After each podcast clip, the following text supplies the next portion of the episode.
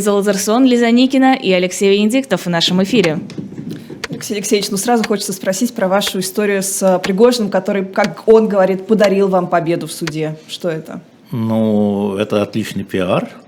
А, он умелый пиарщик, но а, я предпочту решение суда. Суда еще не было. Он будет 6 февраля в 12 часов в Москве. Вот. И, собственно, он признал, что я был прав, а он не прав. Теперь ждем то же самое от «Газпром Медиа», которая ликвидировала «Эхо Москвы», от Генеральной прокуратуры, от, от Роскомнадзора, от Минюста и так далее, и так далее, и так далее. Ну вот. А что здесь? Это для вас удивительно, что я был прав?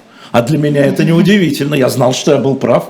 Там такая, так, такие формулировки, знаете, странные. Товарищ Венедиктов, и, конечно, он предатель и враг, но все-таки заслуживает уважения, потому что остается в Москве. Вы, ну, действительно, я к, с Евгением Викторовичем у нас разные политические, этические, эстетические взгляды, и в этом смысле я ему враг. Это правда, он правду сказал. Да. Я но, остаюсь но в Москве, он правду немножко, сказал, но я ему не товарищ, это тоже правда. Нет, да. товарищ, он назвал товарищ. Я ему не товарищ, а, это тоже правда. Вы не товарищ, да. Но я хочу еще раз сказать, что, ну да, в общем, мне не удивительно, что я прав. Это другим может быть удивительно.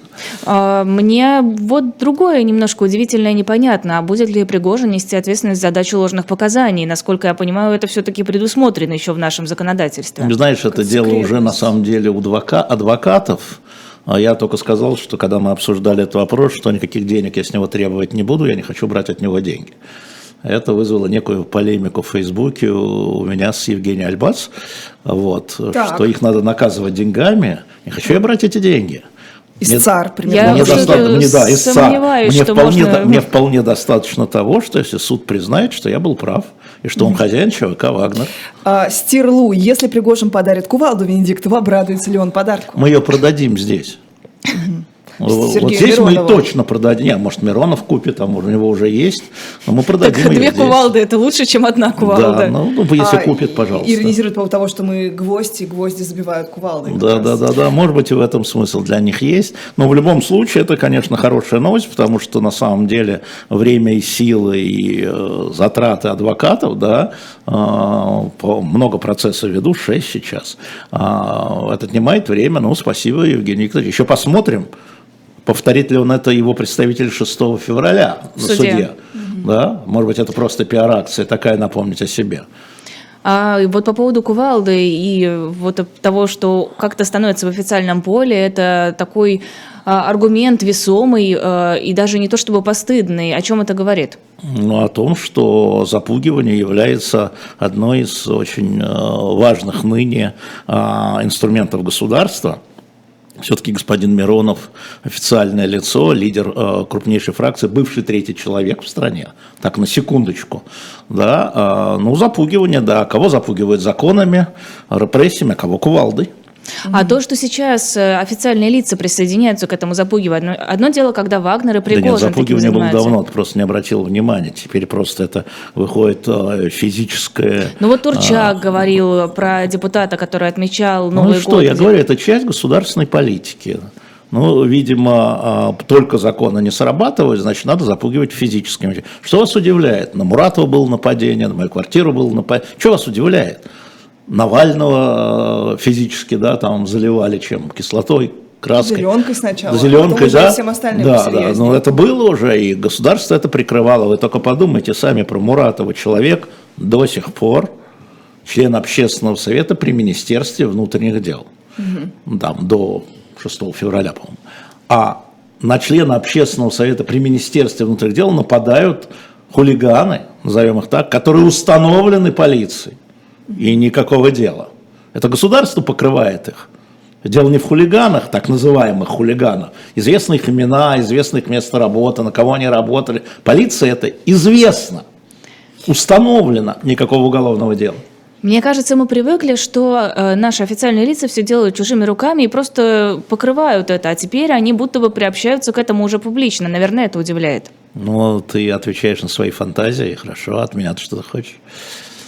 А, ну хорошо, это выглядит очень и очень, откровенно говоря, страшно. И хотя сегодня мы много и с Осечкиным, и с Гонопольским спорили про роль и такую субъектность, что ли, Пригожина, его независимость от... э, Суверенитет. Да-да-да. с, э, Нет, ну а что тут спорить? Все понятно. Пригожин – это а, рука, одна из рук нашего многорукого Шивы Путина Владимира Владимировича. Это одна из его пешек. Вот он сам или он только некая вот проекция, некий аватар того, Нет, что... он сам. А, я знаю, что он в свое время еще до-до-до, собственно, создание ЧВК, а, это не было, насколько я знаю, сейчас будет новый процесс, наверное, а, это не было поручение российской власти, Путина, Министерства обороны, Пригожина, это было предложение Пригожина Путину, который единственный мог это разрешить. И я знаю, как Путин на такие вещи реагирует. Говорит, ну делайте. Так он, он- якобы на все так говорит. Ну да. Он якобы ну так поэтому, да, ну делайте. Нет, но если он говорит делайте, он говорит так, ну делайте. А дальше одно время Пригожин а, финансировал это сам, а тут недавно он проговорился опять. Евгений Викторович, доброе утро. А, не надо проговариваться, надо думать, что говоришь. Он говорит, что вот а, есть враги против ЧВК Вагнер, нам сократили финансирование. Стой, стой, стой, стой, стой, Да, да, стой, да, стой, да, стой. Стоп, Ты же стоп, говорил, что это не- нет там финансирования государственного. Нам сократили государство, бюджет. Вот, Стой, стой, стой, стой. Так есть или нет? И, Так, а собственно подожди, говоря, я думаю, что в процессе против меня эти вопросы мы должны были поставить. Да? Может быть, ответа бы и не было, но мы их вытащили бы на а, платформу. А каким образом осуществляется финансирование? И тут Пригожин, молодец, а, взял на себя а, вот эту историю, закрыть эту публичную историю, сказать, ну да, вот товарищ Венедиктов, ну пусть справедливость на стороне Венедиктов. Господи, я думал, что я от Пригожина это услышу когда-нибудь.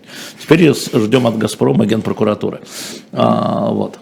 Подождите, вот про, про некое государственное финансирование. Если он одна из друг, то Минобороны, она, это какая рука? Не, не, Минобороны а, от не, него не, смотри, открещивается смотри, конечно, да, конечно, это другая рука, это рука, которая находится в структуре конституционной власти.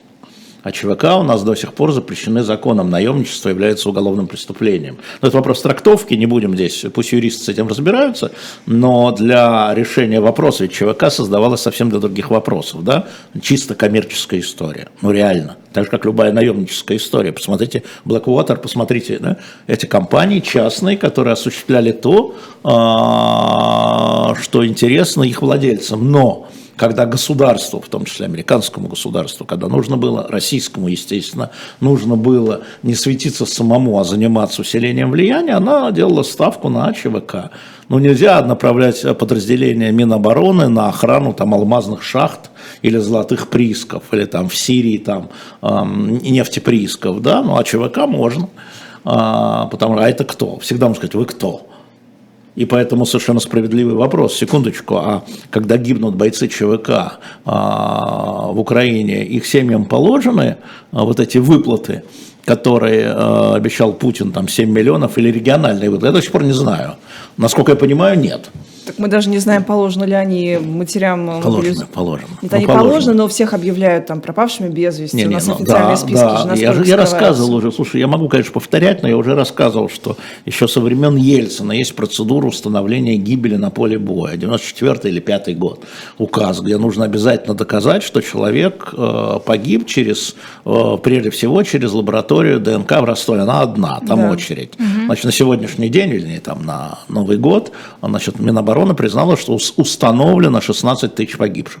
Все остальные до тех пор, пока не установлены, будут считаться, повторяю еще по указу Ельцина, пропавшими без вести. Помните, как это в Чечне, какими трагедиями Да, оборачивалось? да. Матери искали, пытались эксгумировать Да. чужие уже закопанные тела, Да. чтобы доказать, что они были бедные. Это был единственный их Да способ подожди, у нас э, еще история даже с Афганистаном была, когда Руслан Аушев буквально вот до когда это было последний раз, мы с ним разговаривали, до эпидемии, да, а, в 2018 году еще троих пленных вернули, нашли вернее, которые считались погибшими, семьи считали погибшими. Уже все, уже официально погибшие, а три плена, пленных, которые там осели в Афганистане, приняли ислам, у них другие семьи, но они живы. И, собственно говоря, я просто объясняю процедуру. Можно говорить, какой кошмар, а можно говорить, вот такая процедура. Да? Попробуйте ее изменить, а потом люди появляются, а потом оказывается, что они право, там, на поле боя потеряли сознание, их выволокли, они там не, даже не в плену, а потом что они в плену. Я знаю, как списки по плену, подождите, подождите. Там люди называют себя другими людьми. Зачем? Офицеры называют... Скрываются. Офицеры, Офицеры, скрываются, да, офицеры называют, да, попали в плен, но до сих пор считается попасть в плен позорно, еще с советских времен, да, пленные вообще там, враги народа. А, Мы это тоже помним, был э, приказ Верховного, я имею в виду во время Великой в 41 году, пленные враги народа, изменившие Родину. И, а, собственно говоря, одна из причин такого объемного количества а, советских граждан, которые вступили вот в Власовскую армию, да, там, с, с людьми, которые, ну, там, с инфраструктурой до миллиона, считают историки, с инфраструктурой. Люди боялись, попав в плен, что они уже враги народа. Это одна из причин. Путин как-то, мне кажется, он вернул нам вот историю, возможность Да. заново обсуждать 41 Ну, год. Вот вам конечно. кажется, этот кейс э, с власовцами, он будет Так пересмотрен он сам назвал, сейчас? подожди, он сам говорил, а он сейчас, будучи на 80-летие прорыва, он сам вспомнил а, про Власова и про тех а, русских, да, он говорил, что были там разные там перебегавшие национальные, но были и русские, кто был наш позор, да, были, в армии Власова тоже были, и а, нет, пересматривать не будут, это, это такая история, она, она а, исторически обсуждаемая, но все равно это измена присяги во время нападения на твою страну, ничего не сделаешь. А какие у вас ощущения от этого выступления Путина? Да нет ничего нового, это все почему-то ждали меня, меня просто в среду закидали, когда я сидел Что вторник. будет, что Что будет? будет, Будет что он будет говорить. Я мобилизация? говорю, ничего не будет, ничего не будет, вообще ничего не будет, а, потому что есть вещи для, а, ну, насколько я знаю Путина, может, он изменился, он где раскладывает по разным коробочкам а, необходимость анонса каких-то вещей. И э, просто вот поверить, что он вот на кладбище там объявит войну, э, это ему не... Он делит это. Он делит. Это инструментарий. Было очевидно. А, кстати, И опять был прав. В очередной раз уже устал от этого. Да-да-да, Алексей Алексеевич. А, ну хорошо, хотела вспомнить историю с э, Чечней, что там в 94 году, там же у Дудаева, у него был охранник, который от него отпочковался и начал тоже набирать заключенных в свое... Ну, и было. И на самом похожая деле это история. вот то, что называли полевые командиры. А, э, Эта история, она и на Ближнем Востоке есть, когда началась там Израиль-арабские все эти войны. Освобождали также заключенных да, из да, да, тюрем. да, да, да. А, Ну, там все армии проходят, поэтому, ну, и палестинцы тоже. А, Нет, нет, ну, это понятная история. Да я напомню еще раз, что был указ Зеленского в марте месяце о том, что те, там какие-то ограничения, конечно, были, надо посмотреть, но те, кто готов там искупить, уголовники, могут вступать или в территориальную оборону, или в войска тоже было. Там, там речь шла про людей, которые Дело имеют том- военные специальности. Но на все имеют военное дело, дело не в этом. Дело в том, что в Украине это было И сделано... они вступают в ВСУ, они не Да, находятся в да. некотором, да, Так вот, я говорю, дело в том, что это было сделано законно через указ президента Зеленского, да, процедурно понятно, да. А у нас до сих пор непонятно, эти люди, они вот вышли, они помилованы. Помилование – это акт индивидуальный, это не амнистия. Это отдельно ты пишешь, там регион поддерживает, комиссия поддерживает, потом президент. Указ. Да, указ. Да, то есть, если верно говорить, что у, у Пригожина там 40 тысяч а, заключенных, как бы, ну, не знаю, 30-40 тысяч, значит, 30-40 тысяч указов. Они индивидуальные, они, их нет на указ, они могут быть секретные, может не секретные, вообще Секретные. секретный указ по помилованию это тоже.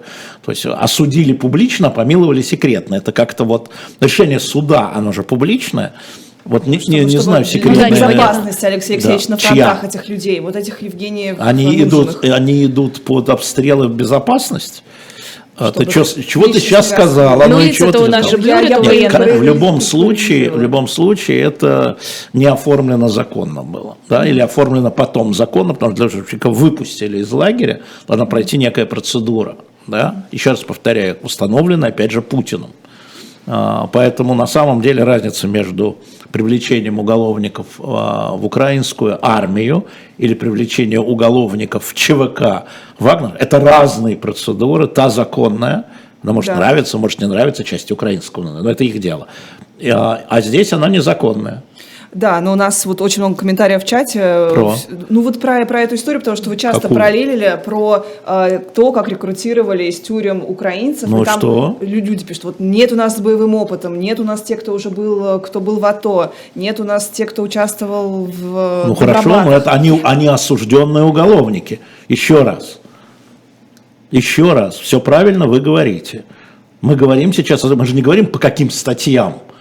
Мы говорим, что мы да, говорим использование... рекрутинга. А принцип Следующий. рекрутинга там один. Указ президента там и непонятки здесь. Непонятно что. Вот в чем разница, а не по каким статьям. Э, Зеленский усомнился в существовании Владимира Путина тоже по итогу его вот этого Ну, а- выступления, ты знаешь, как я- он сказал на хромаке. А я, ты знаешь, я давно не видел Матвея Гонопольского. Я вижу его все время на хромакее. Его тоже не существует. Может, это ИИ? Белковский-то у нас точно уже признал, Да, признал, да, что. ИИ, да. Слушайте, ну, э, политика, ну хорошо, политика, декларация, ну хорошо. Усомнился, усомнился. Имеет право усомниться, имеет право усомниться. Ну пусть, усомня... пусть усомневается, какая А разница. политически вот что это было? Это же какой-то такой вброс на уровне клоны Путина. Ну, Ты знаешь, э, серьезные политики пожимают плечами. Я разговариваю с послами здесь, да, и когда езжу, да, э, и когда я там один раз там за столом сказал, ну вот, а что вы думаете про двойников? Мне впрямую было сказано, какая разница? Мы говорим о политике эти, этого человека или этих людей.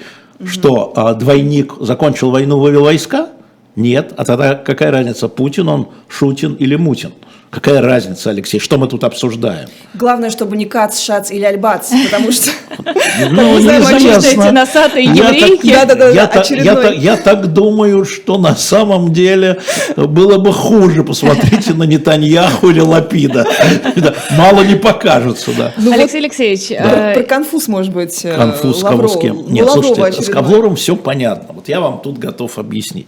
Лавров в этом вопросе, как и абсолютное большинство людей, которые его, а, его возраста, а, никогда не считал а, еврейский окончательный вопрос или Холокост чем-то отдельным от истории Великой Отечественной войны. Так не было в Советском Союзе. Я в учебнике знаю, я преподавал.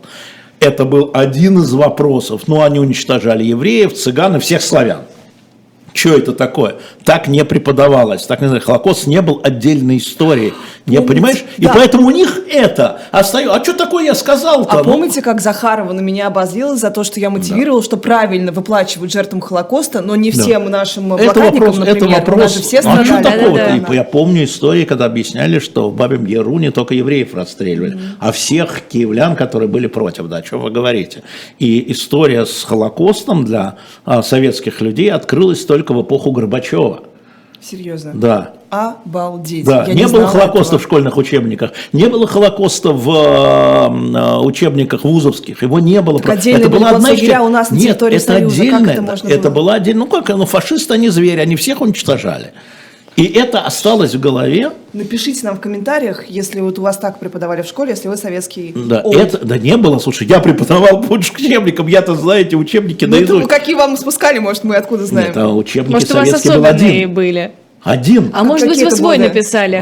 Э, Я преподавал Да. с 78 по 98 Ну вот как раз, Обалдеть. как раз я видел, как менялись очень... Слушайте, это вот такое видение. А что такого я сказал? Вот я вас уверяю, никакой он не антисемит. Говорит, а что, ну это же, ну он- они всех уничтожали. Да не обязательно. Просто сейчас вот то, что стало известно, конференция в Анзее, когда реально было принято решение уничтожать именно этнически, да, а, просто уничтожать, потому что раньше были, давайте их вышлем, давайте их на Мадагаскар, давайте их туда, Ну, уничтожать, когда лагеря стали э, лагерями уничтожения, а не концентрации. Это разные лагеря. Это вот Ванзей. Я вот написал, что может Сергею Викторовичу э, чего-нибудь про Ванзей прочитать, может услышит нас, дайте ему прочитать, фильм покажите ему про Ванзей, где конкретные решения по конкретной нации принимались. Схибер, я до сих пор так считаю, что фашисты всех уничтожали. Да. Нет, вы ошибаетесь. Вы можете считать как угодно, но мы говорим о решениях.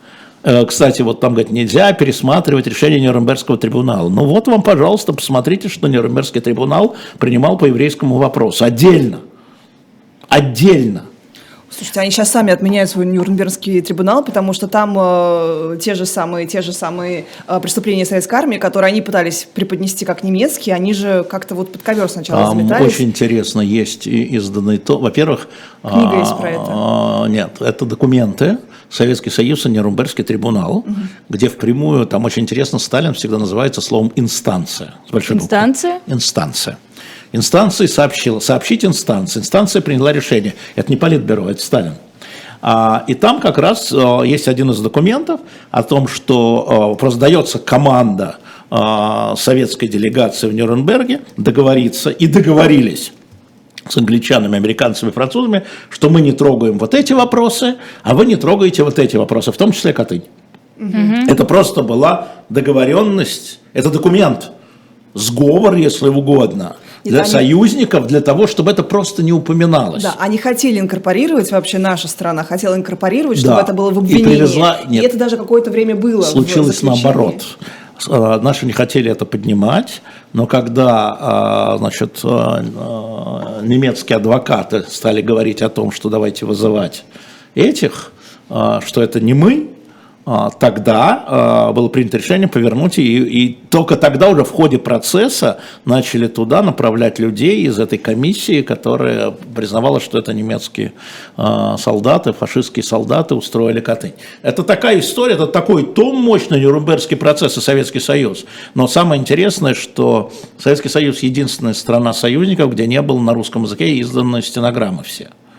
На английском есть, на французском есть, на немецком, естественно, есть, а на русском нет. Не изданы.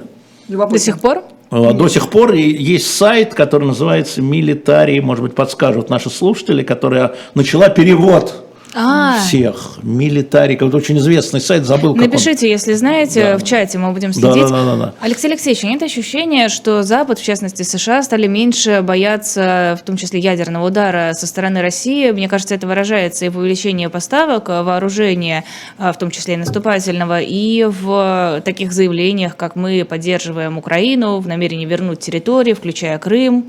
Да, но э, в этом заявлениях ничего нового, а в поставках, да, мы находимся накануне военной эскалации. Мы видим, что обе стороны к этой эскалации готовятся.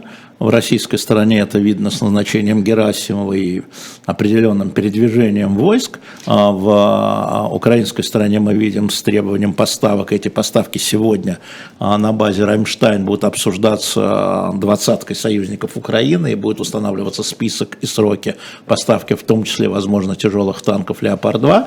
Я не буду сейчас говорить про конкретные технические возможности, но меня высмеют и правильно сделают. А, 14 танков это много или мало, а 44 танка это много или мало, а сколько вообще танков, а в России сколько танков, 12 тысяч, а в Украине сколько танков, 2 тысячи, накануне конфликта я имею в виду. А, Но я не специалист, ну да, эскалация здесь, я знаю почему, потому что, сейчас скажу вещь, которая не понравится, А, Западу война надоела. Западные политики видят, в отличие, может быть, от нас, то раздражение, которое, раздражение пока, которое вызывает продолжающиеся военные действия.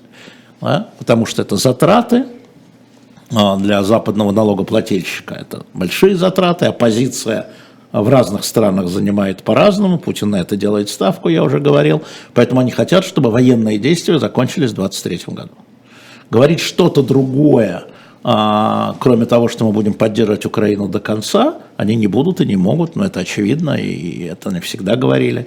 А, Поэтому это, здесь ничего нового нет. Но с а, новыми поставками, конечно, это означает, что мы будем иметь эскалацию военную, не политическую, военную эскалацию в течение ближайших месяцев. Очевидно. А вот эти вот фотографии и видео с установкой ПВО на крышах в Москве, это Я э, еще не получил история? подтверждения. Я вообще на все, что там публикуют всякие наши коллеги, не, вернее, не коллеги, а просто слушатели из Твиттера и там Да откуда-то. просто, просто прохожие Мы уже, мы, мы уже видели такие приказы о мобилизации, такие же на бланках, да. Вот. А, Мы знаем, что я знаю, да, вот эти, я посмотрел все эти фотографии, конечно.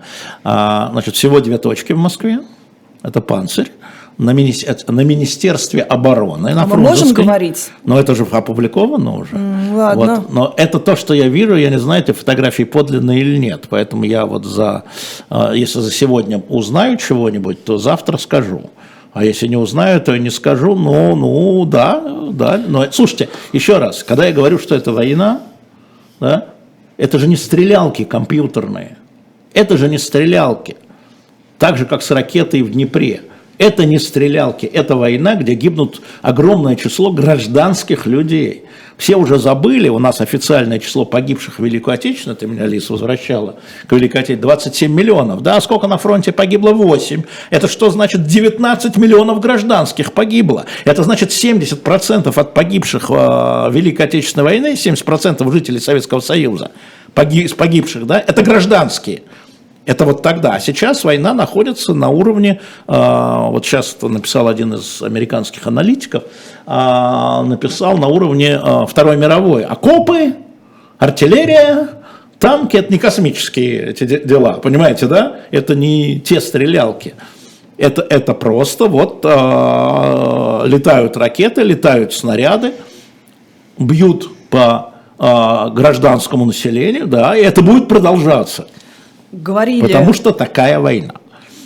Про Днепр комментировала наша страна, что, мол, не надо размещать ПВО И мы сами объектах. размещаем, да? Вот, вот, да? Ну вот, ну вот, да. Ну а как размещать, если у тебя дрон летит? Где ты его будешь размещать?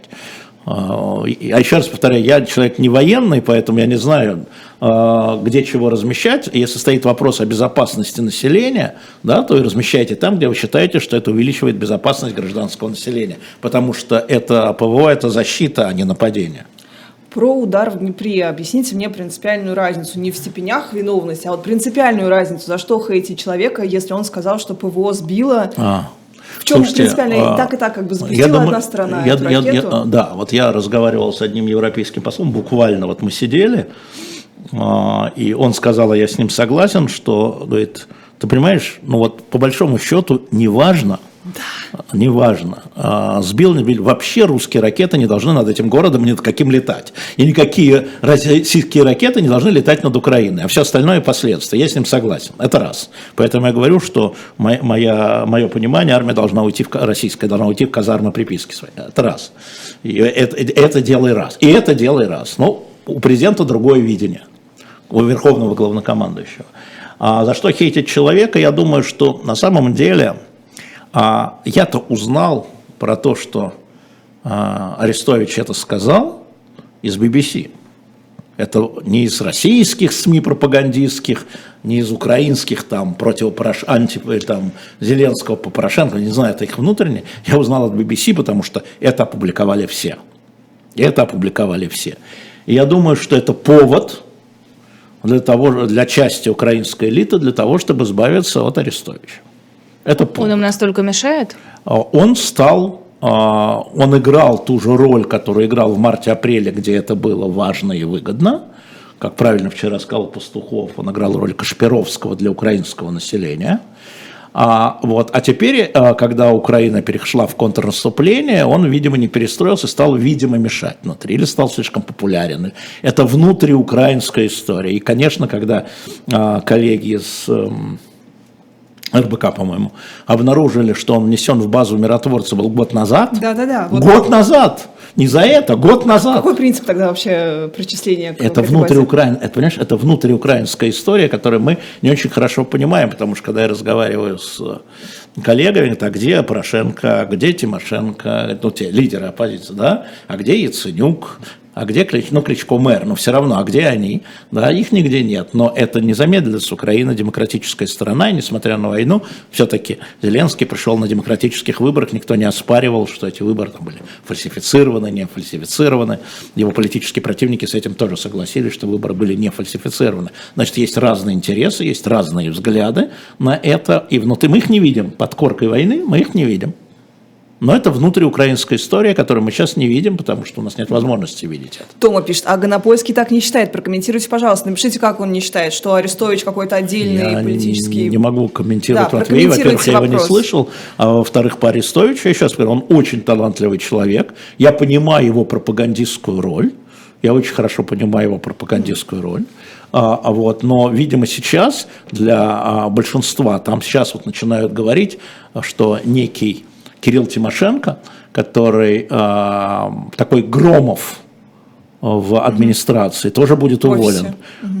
Это означает, что они меняют информационную пропагандистскую ага. историю. Возможно, Если Тимошенко будет уволен, он со времен с 19 года Кирилл Тимошенко отвечает за э, информационную политику в офисе президента, там замглавы администрации был и сейчас. Вот. Поэтому посмотрим, но меня, честно говоря, вот я этому не придаю большого значения. Еще раз повторю, это внутриукраинская история, с моей точки зрения. А, Светлана Кацуба спрашивает, просто любопытный комментарий, а может ли это наоборот быть, чтобы освободить руки Арестовича, чтобы он мог э, больше говорить? У него свободные руки, но когда человек говорит, что он советник офиса президента, значит, у него есть эксклюзивная информация из офиса. Да, когда у него есть статус даже внештатный, никто не помнит, что он внештатный. Это просто а, его мнение более весомо, когда выходит человек. Вот эта история с мобилизацией, да. Ну там слухи, слухи, слухи, будет новая волна. Потом выходит министр обороны Украины и говорит, 5 «А, января в России вторая мало. Естественно, ты, потому что это украинская разведка. Он не может просто так прийти, как э, человек, там, политолог, в кавычках, сказать, я знаю, у меня связи с Кремлем, украинский нет, хоть министр обороны. Это вам не шутки. И сегодня очень интересно у Фарида Рустамова, российский журналист, у которой сохранились, как я понимаю, какие-то серьезные связи, может быть, не в Кремле, но в регионах, объясняет, почему э, мобилизация, с ее точки зрения, маловероятна в течение ближайших недель. Почему? Э, она говорит, что они говорили с... Э, дело в том, что это очень интересный э, ее подход, я к нему присоединяюсь. Я ее критикую иногда, потому что я вижу, где не но тут я понимаю. Значит, Никто не обратил внимания, что на первую волну мобилизации отвечало Министерство обороны и провалило ее. Значит, после этого Путин издает распоряжение, что теперь мобилизацию осуществляет губернатора угу. в регионе. Для того, чтобы губернатор осуществил мобилизацию, знаете, сколько людей, сколько ресурсов, да, это собрать, накормить, перевести, да, то есть огромное число подчиненных про это должно знать. Так вот, из четырех регионов они посмотрели, нигде никаких распоряжений типа там готовьте эшелоны или готовьте шинели или готовьте пайки, да, нигде не проходят. А это требует двух-трех недель. Такая концентрация гражданских, понимаешь, да? Вот это она, я считаю, что это для меня это аргумент. А, во-первых, вас управляют в чате, что Пусть. Кирилл Тимошенко отвечает за региональное партийное строительство. И где мы ее видим Кириенко. последний раз? Региональное партийное. А Какой партии? политику. Ну, а, Тимошенко, партии? вы знаете, вы знаете когда я запросил э, интервью у Зеленского, меня перенаправили к Тимошенко. Так, на секундочку. Mm. И я знаю, что этот вопрос, э, ну, во всяком случае, э, с начала войны курировал Тимошенко. А по поводу Гнопольского, он комментировал, да. что Арестович начал свою предвыборную кампанию. Возможно, но это же внутренняя кампания Украины, это же ничему не противоречит.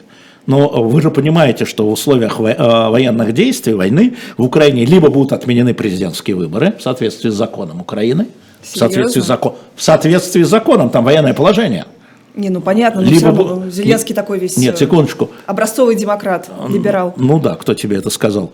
А, ну не надо. А, с одной стороны. А с другой стороны, если будут выборы, Зеленский выставится, он победит, конечно. Сейчас он, он символ нации, поэтому ну пусть Арестович объявляет. Но я, я думаю, что это их внутренняя история, я в ней плохо понимаю. Угу. А, возвращаясь к Нюрнбергу, Европарламент объявил, что будет создавать трибунал. Нет, Европарламент не объявил, что будет создавать трибунал, он не может создавать трибунал. Приняли резолюцию резолюцию о создании да. трибунала. Он принял резолюцию о том, что необходимо создавать трибунал в согласии с ООН, желательно в согласии с ООН, да, э, вот, но э, признал, что условия для этого еще не созданы. А кто есть... может создавать трибунал? Ну, конечно, ООН. Нет, трибунал может создать отдельно Украина или отдельно Албания, это не вопрос. А, любой может создать трибунал. Но а, история заключается в том, что международный трибунал, а, значит, конечно, сейчас, после создания ООН, когда создавался Нюрнбергский, он не было, но все трибуналы по региональным войнам, такие как трибунал по бывшей Югославии или по бывшей Руанде, создавался Организация Объединенных Наций, в частности, Советом Безопасности, где в России право вето. Значит, а, конечно, наверное, можно чего-то там себе придумать, но это не Европарламент. Европарламент высказал интенцию, что, конечно, по военным преступлениям надо создавать трибунал по военному конфликту. Ничего нового в этом нет, повторяю, как по Руанде, так и по бывшей Югославии. Подождите, правильно мы понимаем, что это означает э, какое условие для создания? Политическая история это. Нет, это не юридическая еще. То есть это невозможно сделать внутри э, вот этого Пока нет. текущего нашего. Они будут искать через Генассамблею, может быть, как-то иначе. А, Но я еще раз говорю, что очень важно в этой войне, чтобы каждое кажущееся преступление, каж- еще раз, кажущееся преступление было опубликовано, зафиксировано и расследовано. Да? А если есть следователи трибунала международные, это одна история. А если есть там СБУ, это другая история. Приведу вам пример, история с ракетой в Днепре. Мы, правда, не знаем еще точно, но тем не менее. А, СБУ опубликовала список военных, которые Да, э, в этой самой 52-й там какой-то там бомбардировочного полка или не помню дивизии и так далее. Коллеги из важных историй прозвонили, их дозвонились. И вот человек, который назван в списке СБУ Штум, говорит, подожди, я уже три года как не в армии, у меня травма головы, они уже, он уже назван. Это все надо проверить. Кто это должен проверять? Да? Вы публик- Это не первый случай, поэтому расследование – это очень важная вещь. И то, что коллеги из важных историй сделали, это очень важная вещь. Да? Очень важная вещь, потому что э, расследование должны делать не Твиттер и Фейсбук, а профессиональные следователи.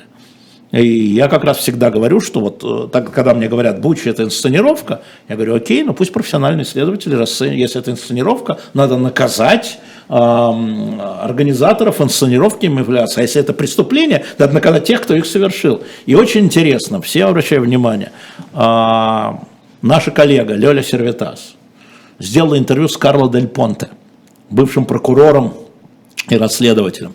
А, посмотрите нее. Мы просто хотели позвать ее еще в наш эфир. Позовите, но она рассказала, но не думала, только с ней. Рано, рано ей, очень А, рано. Разбудим, ничего. Да. Мне вы сказали, смотрите, она сделала интервью с последним живым обвинителем Нюрнбергского процесса, 102-летним из больницы. Но вообще сделали, что такое военное преступление, какие технологии, как это применять. Потому что одно дело это все обсуждать эмоционально, а другое дело обсуждать юридически. Трибунал – это слово юридическое, расследование юридическое.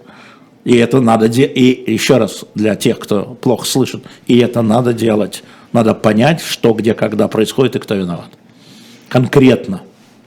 Американские власти собираются начать передавать Украине часть активов российских бизнесменов. Как оцениваете этот прецедент? Но я не знаю, что это такое, как они могут это передавать. А, Это, это просто такая страшная такое передавать. Должна быть опять юридическая подкладка, потому что они пойдут в суд, и американские власти на это пролетят. Суды, как мы видим, а, действительно независимые. Буквально вот эта история, когда а, сейчас опять разблокировали средства еще одного человека, суд в Швейцарии. Это суды, понимаете? Это суды. У Поэтому для тоже. того, чтобы передать... Да, у нас тоже. У нас Конституция выше Нет, всего. а потому что, потому что нет, дело не в этом. Дело в том, что там суды, они могут быть такие сики, они независимые от исполнительной власти. И на исполнительную власть можно подавать в суды. Нельзя просто взять и передать собственность. Да, для этого нужны основания юридические, очень серьезные. Поэтому это может случиться, если эти основания будут найдены. Они ищут их, это правда. Все ищут, но пока не нашли же. Но вот представитель Минюста США говорит, что переводы Госдепартаменту пройдут в ближайшие недели, первые переводы, и месяцы, после чего средства направят Киеву. Ну, пусть делают. Основания надо посмотреть. Как вы считаете, у нас, кстати, будут конфискации? Вот та же самая история. Да, я как раз хотела на Та это же самая история, конечно, будут. Уж Да. у нас-то Серьезно? точно будут. А у нас 60% проголосовало, чуть меньше. что 58. будут. Да, и вот э, 30... э, Нет, ну, нет, скажем так, давайте так. Это вполне возможно. Это вполне возможно, мы это видим по обсуждению. Можно такие вещи, ну, слушайте, если абсолютно внеюридическое понятие иноагент, уж извините, да, когда говорили, что это просто марка, а теперь иноагенты поражены в правах, вопреки Конституции, и никто в наш Конституционный суд не пойдет, понятно почему. Потому что это часть администрации президента сейчас, с моей точки зрения. А, так вот, э, почему нельзя конфисковать? Конечно. Если можно людям запретить читать лекции, почему нельзя конфисковать у них квартиры? Уж конфисковать квартиры легче, чем запретить лекции читать. Просто это так, подождите, вот как, как, как-то не складывается. У нас предлагали как-то заманивать обратно айтишников, возвращать вот Да, эти сотни у нас тысяч так, людей. у нас так, потому что это Так нервная, это нервная история. Ну, кто-то, наверное, возвращается, Ты ведь кто-то нет. видела совет Сачкова? Да, это самое смешное, Из что тюрьмы, Сачков, да. да. из тюрьмы Это смешно и посоветовал грустно. э, безопасность э, некую гарантировать и свободу, да, айтишникам. А, хорошо, самая нашумевшая тема этой недели – это интервью Оскара Кучеры Да, три часа на жизни я на это шел. Вчера с Дудем переписывался, написал ему, ты молодец. А, слушайте, 14 миллионов просмотров. Такого не было со времен интервью Тинькова 8 месяцев назад. На, ка- ну, у Дудя на канале У не Дудя было. э, такого не было, все до 10 миллионов. Почему? Куда и это Парфенов попало? меньше, и Муратов меньше. Какую точку это попало болевую? А, это попало внутреннюю точку, что часть того, что говорит Кучера, а, людям, да, людям кажется, что они это уже слышали от своих близких. Не от пропагандистов, от своих близких. Это болезненная история. И я повторяю, я-то считаю, что Кучера во многом а, представлялся. Сейчас объясню, у меня был приятель, такой Александр Заец, он был студентом, когда я был студентом, он был студентом, значит, в ГИКа. И мы однажды вечером с компанией шли, нас остановила тройка пьяных милиционеров, в Советском Союзе это было, документы. Ну, значит, он вытаскивает свой студенческий билет, там, значит, Государственный комитет кинематографии, артист, а ну прикинься. Вот э, Кучера прикидывался во многом. Конечно же, Ага. он оправдывал себя, но было видно, вы посмотрите на его, выключите звук, посмотрите на его микро. Он чувствовал себя на сцене профессионально, да? Он так размахивал руками, он так вертел Так все головой. актеры дают интервью. Конечно. А ему-то Так я это по- зачем? Смольянинов также давал интервью. 14 миллионов. Кучере это надо? Конечно. Подождите, а его захейтили с обеих сторон. Z-патриоты Это его ему начали все равно. подвергать... а, Плохо только некролог. И то неизвестно, кем подписаны. Если подписаны Леонидом Ильичем Брежневым, это совсем хорошо. А вот, поэтому на самом деле, во-первых, то есть он преувеличивал, да, он, он сделал такое увеличительное стекло для того, чтобы объяснить свою позицию. Да, он так прикладывал, ты видишь огромный глаз, или огромный язык, или огромное ухо. Это раз. Во-вторых, он а, действительно вращается в среде, в котором это все обсуждается вот в таком разрезе. Это действительно так. Но это действительно так. А, И все эти аргументы, они у него не из телевизора. В том-то все и дело, что они у него не из телевизора, они у него из разговоров бытовых. У него бытовой слог, если вы посмотрите. Ну, он там, девушка из Италии, блогер из Италии позвонил, Так вдруг это, сказал... так это бытовой слог. Это бытовой слог, это не по телевизору, это вот он же знаю, Соловьев говорит. Он Да, же это да, не да. говорит. Он говорит, я там- телевизор не смотрю. Да, или там Путин, он даже говорит, Путин говорит. Он, он говорит, что Путин сошел с ума. Это же актерский прием. Ты что, правда считаешь, что Путин сумасшедший? Хорошо, а помните, вот в начале в Первой мировой войны тоже все это нагнеталось, слухи, образы, Да, конечно. все эти... Погромы были, а погромы были немецких лавок. В начале Первой мировой войны в Москве и в Петербурге были огромные погромы. Шла толпа и громила, потому что это шпиены. Да? И э, это очень важно. Мне кажется, что э, интервью с Кучерой, вот, э, это такой маркер. Это не какой-нибудь там пропагандист. Если бы у, у Дудя был бы там условный Соловьев или даже Серега Марков, которого надо наконец позвать сюда. Вот, Меня э, все время спрашивают, почему его да, нет да, в нам, нам, э, ну, Сережа, он человек хитрый, понимаешь, он тоже актер. А, но а, это было важно, что это не пропагандист, а такой как бы аполити, такой обыватель. Кучера обыватель, он играл обывателя. Ну а ты что, разве отказался, если у твоего сына был американский паспорт, да? А у него это свято, обыватель так думает, ну хорошо. И хорошо, и джинсы должны быть американские, а не на рязанской фабрике, думает обыватель. Это очень точное попадание, отсюда 14 миллионов. А, В комментариях Люди писали, я не видела, ведь, да. э, не видела ваш э, вчерашний эфир с э, Пастуховым, и вот со слов комментаторов Пастухов считает, что да, он актер, и там, могу ошибаться, могли неправильно там написать, интерпретировать, А, да, он актер, и он скорее подлец, но просто он маскируется специально под такого дурачка. Ну, возможно, и так. А, Мне же, смотрите, правда в глазах смотрящего. Уже не важно, а, что он имел в виду Кучера, важно, как вы это воспринимаете. Как вы это воспринимаете, так и правда. Каждый отдельный по-другому.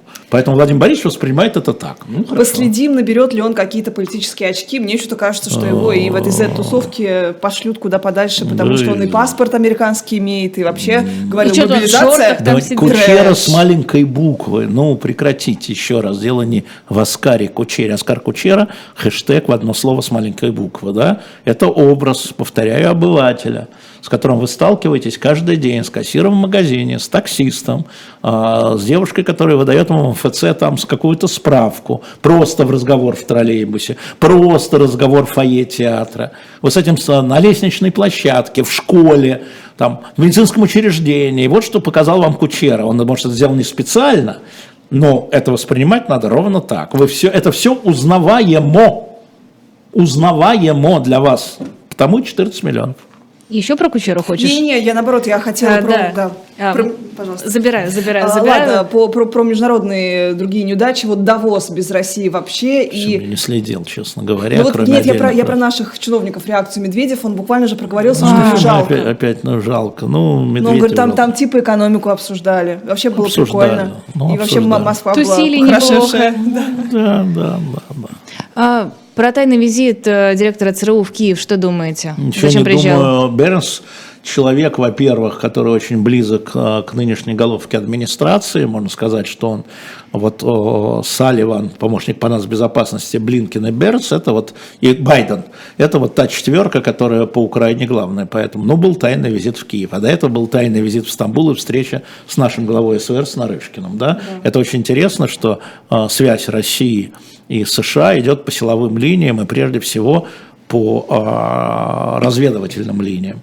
Поэтому, ну, был, да, ну, ну и что? Что можно сказать? Ну, был, наверное, что-нибудь говорили, наверное. А, Про историю банкира Киреева такую. Это, это, это, это Да, история... невероятно интересная. Это история невероятно интересная, всем рекомендую почитать. Я- Денис Киреев, наберите, прогуглите. Это человек, который по просьбе а, соответственно, управления, главного управления разведки Украины. Нет, это, ГУР, это ГУР, это как наша ГРУ. Это военная разведка от Министерства обороны. Он в том числе был после начала войны в Беларуси шли переговоры между российской делегацией и украинской делегацией остановить это все. И он был по просьбе там. Да, то есть это человек, который доверенный. И он возвращается, его арестовывает СБУ, через 90 минут находят его труп с пулей. СБУ объявляет его врагом и шпионом, а президент Зеленский на похоронах награждает его медалью. Это показывает о том, как в первые дни войны все смешалось у них. Все смешалось у них. И э, это такая история очень важная. Надо вспомнить о том, что вся верхушка СБУ в марте, в ию- марте-июне была уволена. А, Даже близкий друг, а, личный друг Зеленского, который возглавлял СБУ, был уволен. И надо вспомнить о том, что генерал Залужный говорил, сколько генералов он отстранил. Один из них застрелился даже. А, То есть там в верхушке происходили некие события, об этом историки будут уже писать. У них свои генералы Павловы и, видимо, свои генералы Власовы. А с Валерием Нечаем э, мы об этом говорили, и он предположение высказал, что, возможно, Киреев э, жив, и это была как с Бабченко спецоперация. Но Его тело было найдено, это было публично, не знаю. Его хоронили. И, повторяю, две силовые структуры. Служба безопасности Украины говорит, что он шпион и предатель. Главное управление разведки говорит, что он патриот и агент. Ну вот. Мгм. А, С точки Что он зрения, жив что для он- чего? Ну, он двойной, двойной агент, которого так решили сохранить таким образом. его и так бы сохранили, когда началась война, он уже был официально а, в делегации Украины. Ну, вот тот факт, что... Это, помощник- ерунда, ерунда забыли все. А, Подоляк, да, который тоже имеет официальный статус советника президента, офиса президента, Да. он же, ну, буквально сказал, что мы не разобрались, Да. такая мисс, мисс-координация Да. у нас Ну, произошла. согласен а с вот Михаилом А Подоляком. вот этот комментарий публичный, он как-то такой непривычный для Потому наших- что это написала очень серьезная газета, это написал Вашингтон Пост, по-моему, или Нью-Йорк Таймс про эту историю, и там все вопросы остались открытыми. Кстати, и вопрос о том, а что было на этих переговорах в Минске 28 февраля. Ничего не было.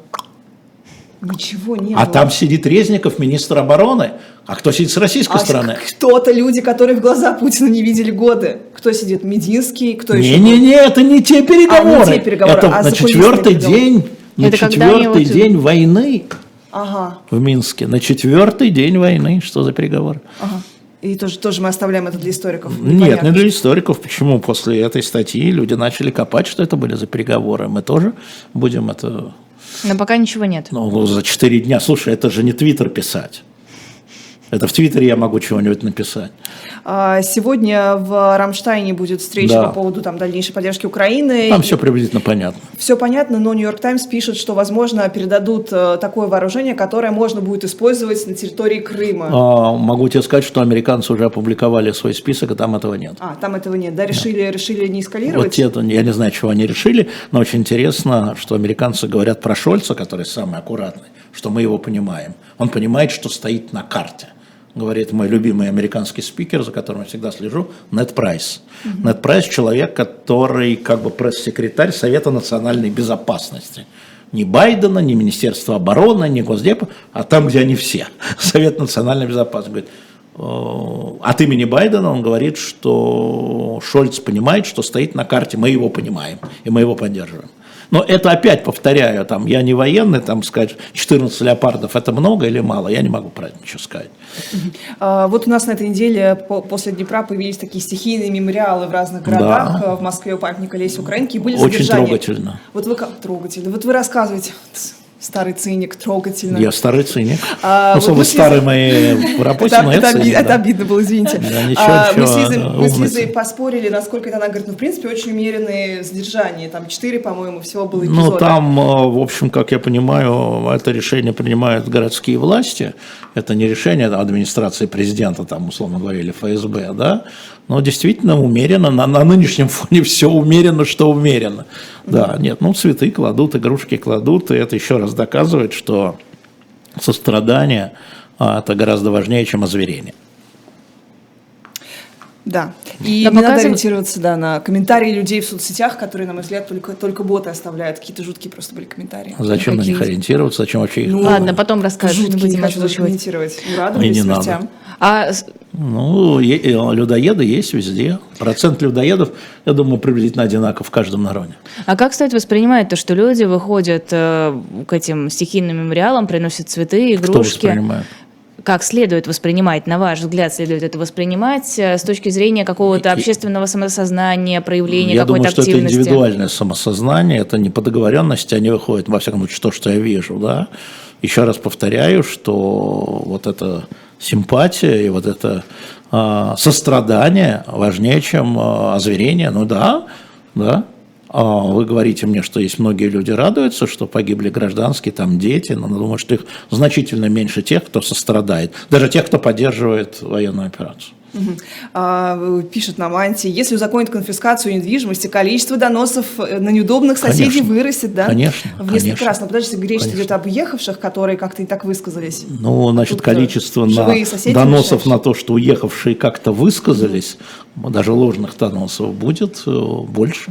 А, На прошлой неделе вы не стали комментировать увольнение Дмитрия Назарова, потому что еще не было до конца ясно. Да. Потом все-таки верифицировалось это. Да. Вадим а вы обратите внимание, что Дмитрий Назаров не комментирует это, кроме стихотворения. Стихотворение. Но это не комментарий. Ну а что тут можно сказать? Можно развести руками и... Нет, можно рассказать, как это было, что забыл за разговор с Хабенским, если это был разговор с Хабенским, да? Это же разговор с Хабенским, а не со С следователем Хабенским, ФСБ. судя по комментарию Верника. Да, Вадима. но ни Хабенский, ни э, Назаров, что важно, это никак не комментируют. Может быть, они Интересно, договорились почему? на количество окладов, э, с которым они расторгли Я не готов договоры. э, Например, здесь, я э, я не готов здесь фантазировать, но молчать. я просто хочу сказать, что я надеюсь, что Ксения Ларина, которая как бы в этом понимает лучше, чем я, имею в виду в театральной среде, разберется и расскажет нам, Ксюша, о том, а о чем все-таки говорили, как они говорили, Хабенский и Назаров. Почему а, Назаров не говорит позор Хабенскому, а почему Назаров не говорит меня уволили незаконно, а почему Хабен, э, Назаров не говорит. Значит, э, я хочу знать, что случилось. То есть мы видим последствия, хочу знать процесс.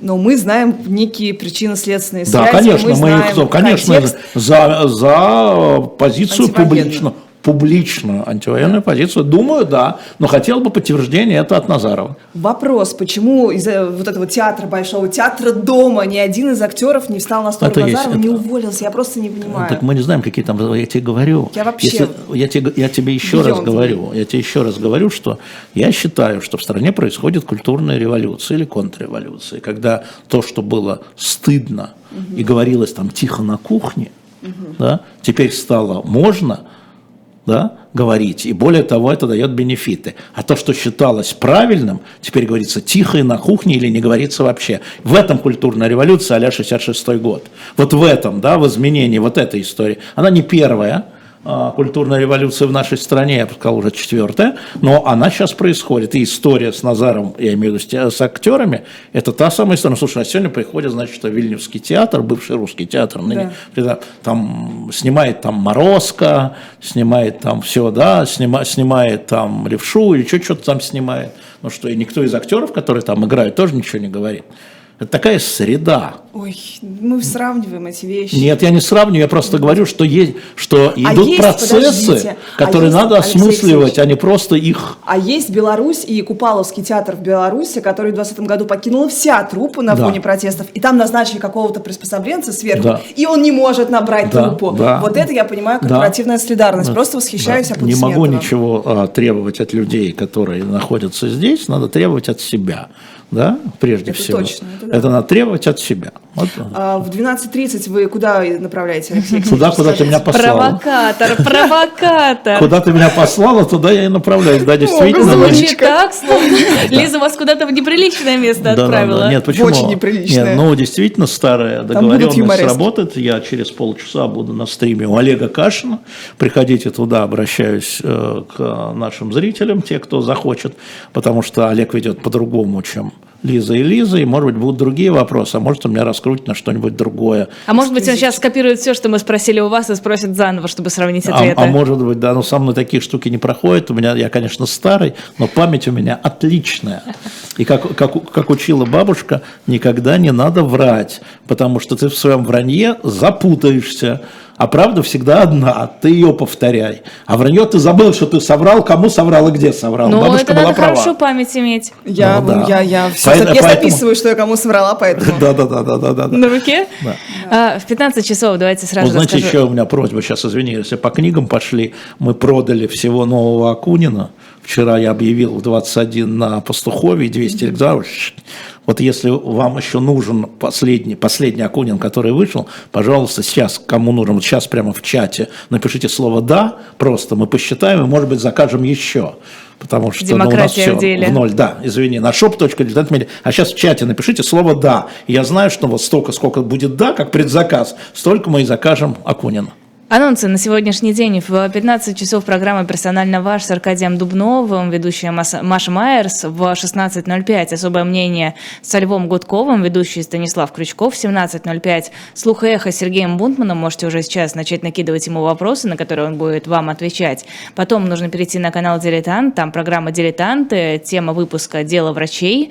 А потом снова вернуться на YouTube-канал «Живой гвоздь». И там будет «Особое мнение» с Николаем Сванидзе. Проведет его Ксения Ларина в 20 20 часов 05 минут программа 2023, Кирилл Рогов, Максим Курников, и в 21.05 программа «Нормальная жизнь». Э, тема выпуска «Нормальная жизнь» после инсульта ведущие, как обычно, Ирина Воробьева и Нюта, Нюта Федермессер. Пишут «да», есть, идет? Да, Пишут, да, да, да, да. Есть да, такие, да, да, то есть заказывают, да? да, да, да, да ну, да. попробуем сегодня связаться. Не, ну, потому что я знаю, что люди, это новая книга, и вам тоже рекомендую, он очень интересно пошел по пути, просто скажу несколько слов, Акунин. Я с ним списался сразу, как только увидел. Значит, это древние люди, яркие люди Древней Руси. Mm. От Рюрика он дошел, и он дошел, там, не помню, по-моему, до Андрея Боголюбского. Да, до Андрея Боголюбского. Он пишет сначала историческую справку, то, что известно. Потом он пишет рассказ рассказ, типа «Один день из жизни», художественное произведение, mm-hmm. как Акунин умеет, и потом он пишет, где он соврал, где он не... Ну, откуда взял, а где придумал. То есть вот это тоже записывает, где он врет.